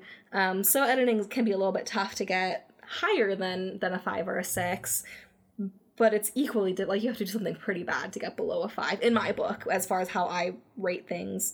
Um, so a 4.9 that's special effects were just really bad in it. Yep. Which is a shame because it was like revolutionary the the stuff they did with the head swapping. Like that was a big deal and it looked really good. Oh yeah, this this gets plus one for the head swap and minus three for everything else. yeah that's about what i did too. Um yeah it's just it's just not good. All right but uh so moving on. Uh, so the next category is going to be sound. Um is there anything you would like to start us off with? Uh, for me, this was fives for everything except the score and soundtrack. There were no unoriginal songs. Is that what it's called? Like there was no. They they like didn't play Black Sabbath or. Uh, Oh, anything yeah. like that. There was no real songs. That's not right. i mean no soundtrack really except, Soundtrack. except for That's, the I don't know why I couldn't remember that word. Yeah, I there's mean- no. I was just gonna the only soundtrack quote unquote type song that we get is the Captain America theme song or whatever that the pipettes or whatever sang. Yeah, That's not when selling songs, war bonds. Yeah. That's why this got a 7 out of 10. For Okay. that scene alone. yeah. it's just so funny and over the top and Yeah. it's like what? What's going on? what happened to this movie? Why what? I just thought that was really funny, really enjoyable. The only thing that really stood out to me, everything else is fives. All right. Um, I mostly agree. Um, there were a few things with the um, just the overall sound mix. There were just a couple times where the dialogue seemed unnecessarily low. Like I felt like you kept having to turn the volume That's up true. I did. several times, uh, which it's not a problem to have to have low dialogue at times. But it seemed like it was times when like like it wasn't intentional. It just seemed like oh, the scene is drastically quieter than all the others. We're going Right. turn it up. There was a scene where before Rogers goes through the experiment, he sits down with the scientist and the scientist pours him some schnapps. Yeah. and there's like nothing else happening. There's no background noise, there's no music. It's just the two dudes talking to each other, and I could not hear a single word for Yeah. the first 10 seconds or so until I blasted the volume. Yeah, that scene, and then the other scene that stood out was um, Tommy Lee Jones talking to uh, Philip Seymour Hoffman wannabe. He's a Uh, very yeah. famous guy. I should know his name. Toby Jones. Maybe. I looked it up earlier and instantly forgot it. I'm so bad when with he's eating the steak in that Uh, yeah, that scene. room. I, I could barely hear it, even after you turned it up, and that was after you'd already turned it up for the other scene. Like it, it just seemed really quiet, and we have a pretty decent sound setup, and, and we don't have that problem with very many movies, um, which makes me think it's it's something within the movie That's itself. true. I should talk it a little bit. Also, that reminds me, I need to turn the TV down before Yeah. we go to bed and then forget about it. But yeah, so that was something that I noticed within the um, just the overall sound mix. Um, as far as sound effects go, I I just really liked um, the Shield sound effects throughout, like the not Yeah. Shield the agency, but Shield the Shield. Right. um, like just the, I mean, it was a little over the top, but like I feel like it was called for and it helped the story and helped set the feeling. And as far as like like oh yeah, like this is Captain America, that's his shield, that's what it would sound like. It just had like an epicness to it that I thought was really neat. Yeah. I had like a little bit of a different like if you threw it, it made one kind of sound, and of course if someone hit it, it made another. If it got hit with a bullet, it was an. And I mean, of course these are things that should be present within a sound design. Um, but I just thought it had a really yeah. unique vibe to it and helped add to the to the environment and the storytelling in general and and gave his character something defining as far as like this is his shield it's a part of him and here's here's sounds that remind you of that part Right. of him um, so i just thought that it was kind of neat um what they did with the sound i mean it's not really that different than like stuff they did with thor and his hammer like like they Or all Tony kind Stark of have in his suit. exactly like they all Yeah, kind of have their that. their own unique sounds um so i didn't give it like too far um like too much of a hit or not hit but a boost for that. But it was just and i do like that they they each kind of have their own sound and then when you get to avengers like you got them all working together and all these different sounds and it's just it's just neat. It's a neat aspect to um to these characters that could have easily um not been as exaggerated. And, and it did bother me like in in iron man i think i complained and and docked it points for kind of the same thing but that's just because like like it's a suit we get it like we know what creaky metal sounds like like why doesn't he add some grease to a suit it shouldn't squeak that much but like with Thor's hammer and with the shield, like it makes sense because these are like these are their weapons. They're not supernatural, but they're they have their own qualities that aren't something that exist Sure. in our world. I mean, uh, you know, vibranium isn't supernatural within the Marvel world, but it's still not something that exists in our Right. world. Um, and then, of course, the hammer is, you know, Mjolnir is something totally Forged within a dying star. Exactly. So it's got its own thing going on. Yeah. Um, but anyway, so that was the the biggest thing of note for me within the the sound effects and sound design that I really liked. Um, and then the last thing I wanted to talk about is um, the the score. I I really liked it, and this is um, the same person who scored Avengers, which I'm gonna butcher his Oh. name, and I feel bad because he's I, I really like his his scores in general, but Alan Silveresti, I want to say something like that. I I can butcher anybody's name. It's it's bad, but um, but he also scored Avengers, and and which I think Avengers has Yeah. the like that's the only identifying song for the most part within the MCU. But I also think like that said, like th- this music is is very unique amongst the MCU, and it's very like it had not just like a military feel, but like a very specifically World War II like propaganda or maybe propaganda is not quite the right word promotional video i guess. Like it has that like come join the army fight Yeah. for your country. Like that just kind of like i don't know like it's got a very good Yeah, balance of like this feels industrial but it also feels peppy but it feels patriotic. Like it, it somehow hits all the right notes.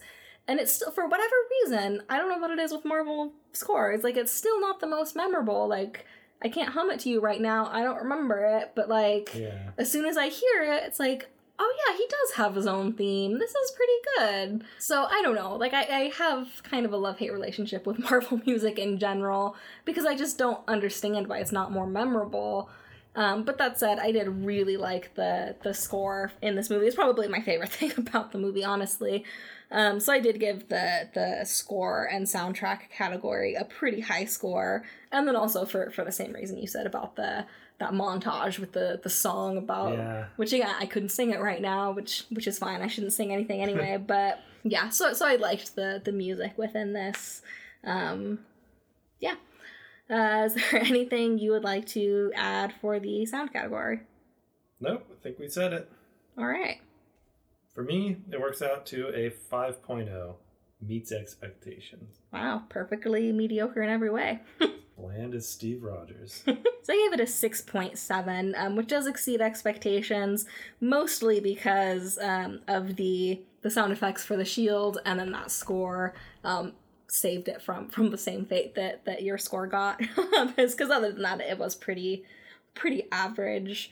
Um, but I liked those two elements quite a bit and gave it a pretty significant boost there. All right, so this is going to get us to a category that we've kind of already said most of of what I was going to talk about, but um, aesthetics. Um, so the first part of aesthetics is going to be the um, character aesthetics of hair, makeup, and costumes, and then we have the more environmental aesthetics of sets, props, and locations. Um, we've already talked quite a bit about um, environmental aesthetics, so so that's maybe a good place to start, just to kind of get any any loose ends out of the way as far as um, any last notes. Um, which I really don't. I mean, pretty much my my biggest notes were that Hydra really reminded me of like the Death Star and and all that good stuff from from Star Wars. And then um, as far as like the props go, a lot of those, and even some of the some of the sets, um, which I kind of already mentioned a little bit, but it really reminded me of like like I said, like Doctor Horrible's sing along blog or like Paris's holodeck on on Star Trek Voyager. Yeah. Like it just had that really um, and kind of like I honestly don't know how I feel about it. Like I kind of like that throwback feel because obviously I mean this does take place in 1942 and it is a very um, cliche I get or just very maybe cliche is not the right word but a very straightforward superhero as far as like Yep. family but I mean very much so I've mentioned before like Tony Stark is the Batman of the MCU and if we're gonna continue with that metaphor Captain America is the Superman like he's the he's the Boy Scout he's Yep. the the all American guy um so so I kind of liked that like 50s I mean even though this is 42 and not 50 but just that like old school feel like I thought was kind of fun. Um, but then at the same time it was also really cheesy and I'm like do I like the cheese or do I not like the cheese? And I'm really having a hard time deciding. So yeah I ended up I gave props a 6 and sets and locations a 4.5 so pretty much I might as well have just given both a Yeah. 5 um, just because I was so on the fence on like like how, do do I like I said do I like the cheese or do I not? Um, and it was really hard for me to to decide. So that's really all I have to say about um, the more environmental aesthetics. Oh never mind. I was wrong. There was one more thing I wanted to add. This is just like a, a nitpicky little thing but like why on earth does Steve Rogers have a picture of Peggy Carter that he carries around with him in a compass? He barely knows this person we never see her give him this picture. He just like has it awkwardly. I thought that was weird. thought that was real weird. Sorry, but that's the last thing I had to say about. Yeah. Uh, I assume that uh, maybe they hung out more or something, or Yeah, there was there was no montage of that. true. Uh, yeah. It would have made more sense if it was Bucky in there. I think. yeah, no joke. like, God. um, yeah. So I gave everything in this category a seven. Actually, okay. every one of the subcategories. I thought everything was uh, exceeded expectations. Everything was really well done. For the props and sets and locations, it's a lot of what I mentioned with the lighting and the different, the, the two very different sides are both very different locations. Hydra has like the high tech, uh, very stark, very sterile, and then the American Army has uh, more neutral and natural colors, and they're either always outdoors. I don't know if you noticed that, but whenever they were in Europe, they were out and outdoors, Yeah. uh, or they were in New York. That stood out to me. So yeah, uh, I gave sevens to everything in this category. All right. Is that including character aesthetics? Yep. All right. Um, so I have. I'm not usually this type of girl, but the last few reviews I've had some very strong opinions on hair, and and with this one with makeup as well. Um, there was one scene that that bothered me a bit with the hair that did, it didn't knock it down significantly. I was gonna give it either a six or six point five. I couldn't quite decide because I do like all the period hair and you know just that 40s look. Um, I'm just kind of partial to, and I just really like it, and I thought they did a good job with it. Um, but all that said, one scene where they're out in the rain, and they actually did a good job of, of actually letting Peggy's hair get wet, and like, that. and you know, it's like, okay, this is great. Like she's actually looks like she's been out in the rain. That almost never happens. And then they get in a plane, and instantly, not only is her hair dry, but it's perfectly styled in like the pin curl look. And I'm just like, come on, like you won points, and then you lost them right away. And I mean, like what are you gonna do? Have your characters look less than their best? Like that's I mean that's what movies do, but like it just bothered. It's one of those nitpicky pet peeves of mine where I'm just like, that's not how hair dries naturally. That's Right. she could have put it back in a pony. I, I'm always about the ponytail. Apparently, I just want everyone to wear ponytails in movies, but like she could have done something where it's like, oh, my hair got all messed up, but I'm in the middle of a war, so I'm not gonna go fix it. Yeah. Um, so that was a little disappointing. And then the other thing, and this is one where I'm, this is like the cheese factor. I'm a little on the fence on whether or not I like this or not. And, and you mentioned it a little bit earlier as far as like how over the top this movie is.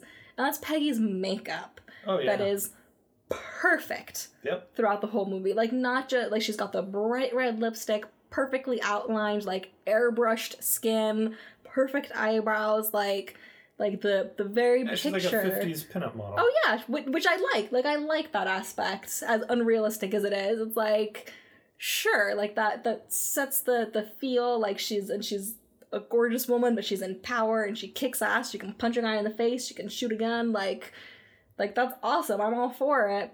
But then it's also like I was like she's in the rain in the middle of a war, and like she has first of all she has time to do her makeup like that. Second of all, like it doesn't get messed up. Like it's just my suspension of disbelief will only go so far. But then I'm like on the fence where I'm like, is she extra awesome because she can manage Sure. to like look that good seemingly without any effort? Like, does that add to her awesomeness? Or is it just annoying because it's so unrealistic and ridiculous? And I honestly can't decide. Um, so that's my rant on hair and makeup, which pretty much still, I, I gave hair a 5.5 and makeup a 5. So I pretty much just couldn't decide and, and went down the middle. Um, Costumes, though, I did give costumes a, a very high score. I love the Captain America costume, and I thought they did a good job with that evolution where like you see the like Yeah, the hokey like like too. like handmade version and then you see the Stark version. Um, so I liked that a lot, but then you also get all the like World War II uniforms and you get like Hydra uniforms and you get like Everything was really well done. yeah and and so just just the costumes in general. And i i've said this in in other reviews that i've done. Um when i had the youtube channel i, I mentioned in a few reviews that it's like if it's a period piece it's gonna get pretty high scores in aesthetics especially for someone like me where it's like like some people can watch a movie that takes place in 1942 and be like like oh that fashion didn't come in until 1945 or like oh like those those shoes weren't invented until 53 like there are some people that that are really into fashion and like know these things or they lived at the time and or you know whatever the case may be. Like period pieces can be iffy like that because if you know your stuff there's probably a lot of errors to be found. Like it's inevitable. But if you don't know your stuff like me like i'm just like oh look at the pretty Yeah. costumes. Look how great everyone looks. I love it. According to the World War II movies that I've seen, exactly this is what people wore in World War II. exactly which i'm okay with. Um so so like most movies taking place anytime before like 1980 um i i gave the costumes very high i I gave it 9 out of 10 um mostly kind of like with you in casting i didn't give it a perfect 10 out of 10 because i'm like who am i to say? Like i Right. i don't know. But i thought it looked great. So yeah i think that's about all i have to say for aesthetics that wasn't as long of a rant as I thought it was going to be, but still probably longer than it needed to be. was there anything you'd like to add for this category? Nope. It came out to 7.0, which is right in the center of the exceeds expectations category or Alright. range, which is perfectly accurate. All right, now mine came out to a 6.0. I don't know, it could have been better. There was room for improvement, um, but wasn't bad by any means. All right, so that's going to bring us to your favorite category, I say sarcastically. it's going to be impact on film. Um, sure. The uh, what does everyone else think? I mean, it's important to keep perspectives in mind, I think. Sure. Um, so, so this one gets divided up into three separate subcategories, which is going to be critical impact, audience and cult impact, and historical and inspirational impacts. And this one, I'm pretty sure you just looked at my grid and copied my scores for at least the first two. That is correct. That is exactly Alright. what happened. So I guess I'll explain why we gave them that score. um, so for critical impact, um, I pretty much for for movies like this that you know aren't like Citizen Kane or something that I can just know off the top of my head is a 10 out of 10. Right. Um, I usually just go to Metacritic and, and just kind of see what the algorithms say or what the you know what the aggregate sites say. Um, so for this one, it was a 6.6 out of 10, and sometimes I'll round down, sometimes I'll round up. This one I didn't really know enough about what critics say about it to to really care that much either yeah. way. So I just I just went real specific with it and divided it by 10 and called it a 6.6 because um, it was a, a, 66 for the for the Metacritic score. Yeah. Um, and then audience and cult impact was, was very similar. I looked at at four different aggregate sites for audience scores, not critic scores.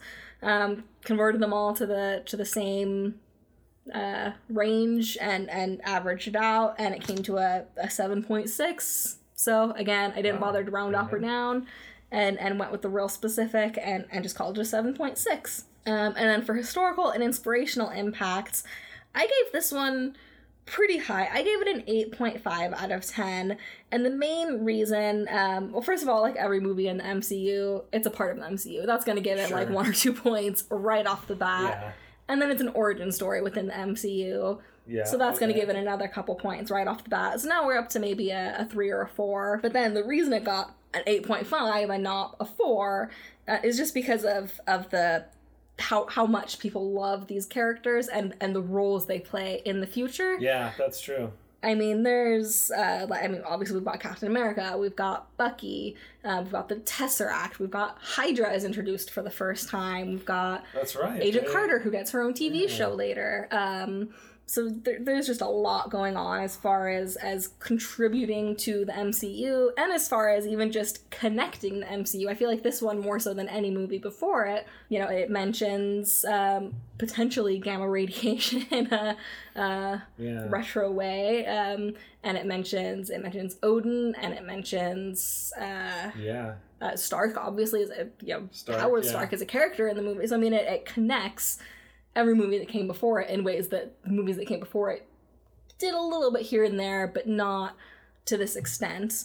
Um, so i thought that that was was definitely um, as far as far as historical impact and and within most of these movies i consider historical impact to be within the realm of the mcu um, just because that that's historical in and of its own um, you know in its own right because the, the mcu created a whole new model for for doing movie franchises. It created the shared universe concept um, at least as far as movies go and it and it you know it's the most successful franchise in ever. Like it's you know so so to have that big of an impact within this franchise that's done all those historical things i figured it it deserved a bump um so that probably you know that aspect of the impact probably got it to like a 7.5 or an 8 and then I bumped it up still a little bit more. Um, and this, I am going to talk about Infinity War. It's not a spoiler, and it, the movie has been in theaters for several weeks by now.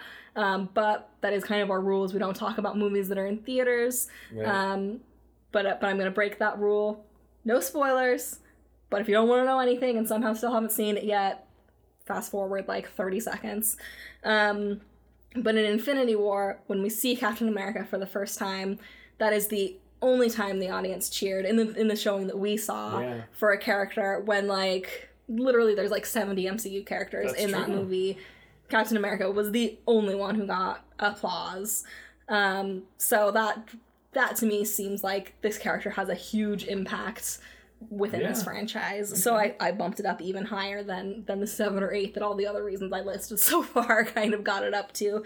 Which I know that's kind of more of a um, cult impact or fan impact, but I thought it it still deserved a boost with an historical impact for okay, that Yeah. um, because he plays such a big role in the MCU. So so that's why I gave historical and inspirational impact such a high score. Um, so those three for me averaged out to a seven point five seven out of ten for impact on film. Wow. I, I, yeah, I took your scores and basically rounded them to the nearest whole number, so I got a seven. But I, I like your reasons for the uh, historical inspirational impact. Did you did you steal my historical and inspirational score too? Anyway, the next category. I told you specifically that that one's at least more subjective than the other two. I could see for the first two. All right, well, I guess that's shortens up that category a bit. Um, so that's going to bring us to overall enjoyment. I have a hunch we might have the same score on this one. Um, do you want to go first? Uh, I give it a five. It's, Me too. It's fine. Yeah, that's literally my exact thought too. I'm like, well, I didn't hate it, but I didn't love it.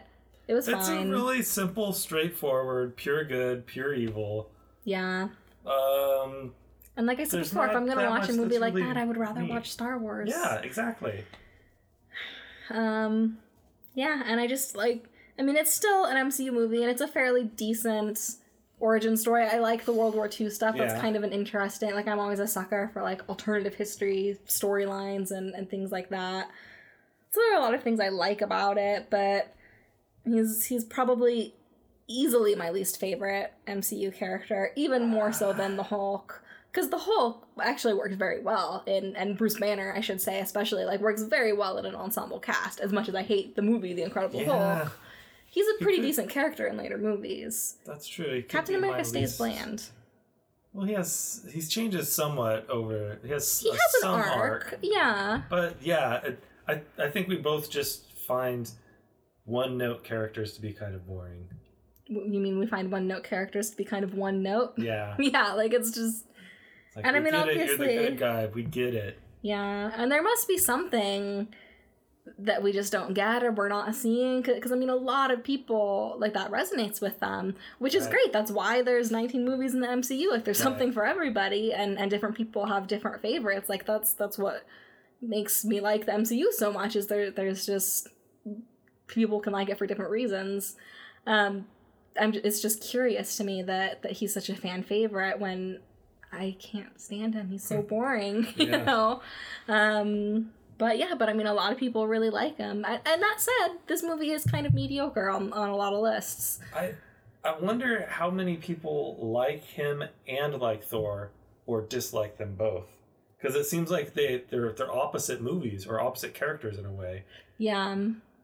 I was actually looking at a lot of as as I've been doing lately. I was looking at some lists, and interestingly enough, on on several, not all the lists, but on on a, at least three in a row that I looked at, um, both Thor and Captain America: The First Avenger were pretty close to the bottom, with with Thor being one step below Captain America. Like they were right next to each other, which really surprised me because I feel like people have very strong feelings against Thor. And I don't really hear people talk about the first Captain America that much. But people really love the character. But people really love Thor too and just don't like his movies. It's it's the MCU is a weird yeah. like there's a lot of weird things going on with like like just because you really like a character doesn't mean you really like a movie. Cause like cause I know um Winter Soldier is, is a very popular movie, and so I mean Civil War is one of my favorites too, but that one doesn't even really feel like a Captain America movie. Um, so the trilogy that's- like takes some interesting turns, and I feel like the first one gets a little left behind. Like it's, I mean, it's not forgettable necessarily. It's just kind of meh. I don't know. I mean, certainly for us it's meh, but even for people who really like Captain America, it seems maybe like it's certainly the least popular of the three. But all of it, I mean, until Avengers, I guess Iron Man 1 and then Avengers, like the bookends for phase one, are still, you know, they hold up pretty well. But all the others tend to be towards the bottom of the list. I think it just took a while for, for the MCU to get its footing and get its been crazy Well, successful from the beginning. It's interesting. and also, is it at the bottom of the list because people dislike it, or is it at the bottom of the list because people like the other movies so much more? I think that's, I think it's right? the, like the it's, latter. it's, yeah. it's the fifteenth out of nineteen, but Yeah. but it still gets like a ninety percent or something. That doesn't mean it gets a ten percent because it's fifteen out of nineteen. Right. People do have really strong feelings against Thor, though. Yeah. Captain America, I would agree with that, but Thor, I don't know, man. A part of me thinks it's because, well, no, we'll get to it when we get to it. All right, extra credit. I didn't give this movie any extra credit. I thought maybe I'd think of something while we went through, and I don't know. I think I'm just getting stingier with my extra credit lately. Okay. I, I don't know. I've been trying not. Although the last few movies I've definitely double dipped, but there wasn't really anything in this Right. movie that thought that I thought was good enough to deserve some double dipping. I don't know. worthy. Yeah. Okay. I don't know. There was just nothing stood out. All right. Did you give this movie any extra credit? I did. This one I only gave one point, okay. so I guess I'm getting stingy as well. Uh, I give it one point for the character of Bucky and the relationship that they have, which is kind of funny because I I make fun of it a lot, but at the same time, like I don't know of any other movie that has this kind of situation, like where they're friends and there's like that kind of like making fun of each other a little bit kind of thing that friends always have in movies. And then but but it goes beyond that. There's more to it than that. Hmm. Sometimes it's too much but i give it a point just because it's different and it's interesting and it does carry on uh, throughout other For way movies too long. and yeah like i said it does come on a little strong and uh, go a little long at times but it is something that i don't think i've seen in any other mcu movies that kind of friendship I mean, maybe a little bit with Thor and Loki, but they're literal brothers, and and Thor is Yeah. a villain. Although, I mean, Winter Soldier kind of goes that route, obviously too. But yeah, there actually kind of a lot of parallels between Thor and Captain America. Now that I'm thinking about it, although I mean, I, I think that's kind of the point of the MCU. You can pick any two characters and find some parallels because they're opposites in some ways and similar yeah, in some ways. yeah but anyway i thought it was worth at least one point of extra credit just because it's so different okay, even though i make fun of it at times all right. Uh, so, what was your total score then? I'm curious because you had mentioned as soon as you finished filling it out, you thought it was a little too high. So I, I did change. I think I lowered one or two things, um, but the total score is fifty eight. Okay. So it's uh, earlier it was like sixty one or something, which this did not exceed my expectations. I, th- I think in Yeah. lighting it did, but overall no, it did not. This meets expectations. Um, I think I would give it about a five, and so we got a fifty eight. It's that's about Okay. right. I gave it a uh, a sixty point three seven, um, which which does technically, yeah, it does technically.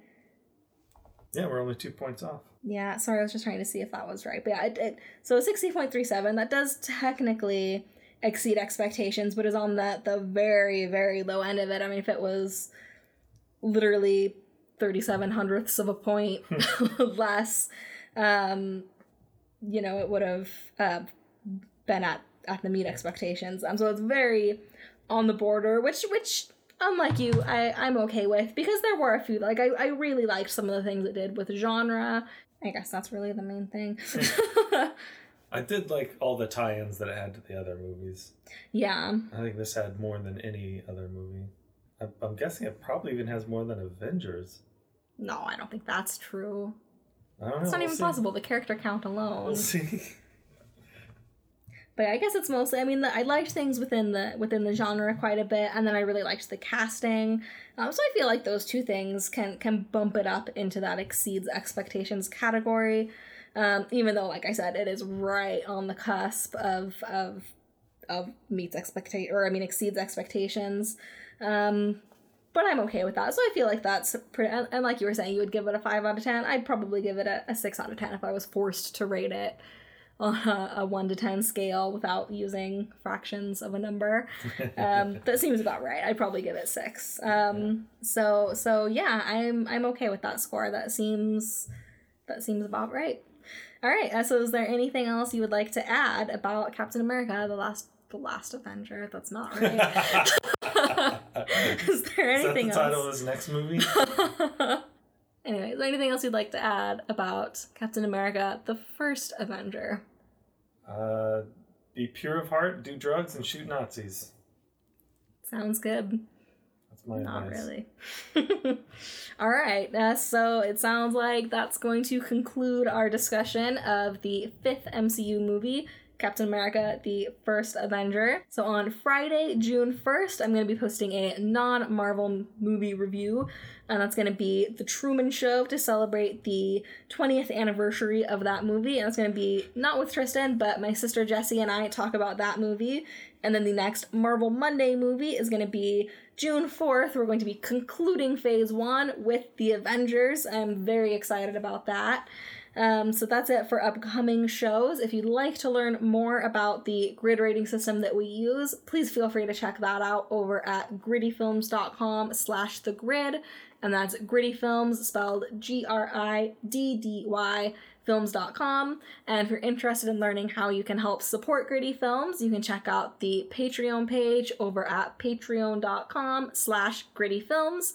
And I think that is it for today. Thanks for listening. And if you're so inclined, it would be awesome if you could rate and review this uh, podcast over on iTunes um, and, and share it with all your friends. Get the word out.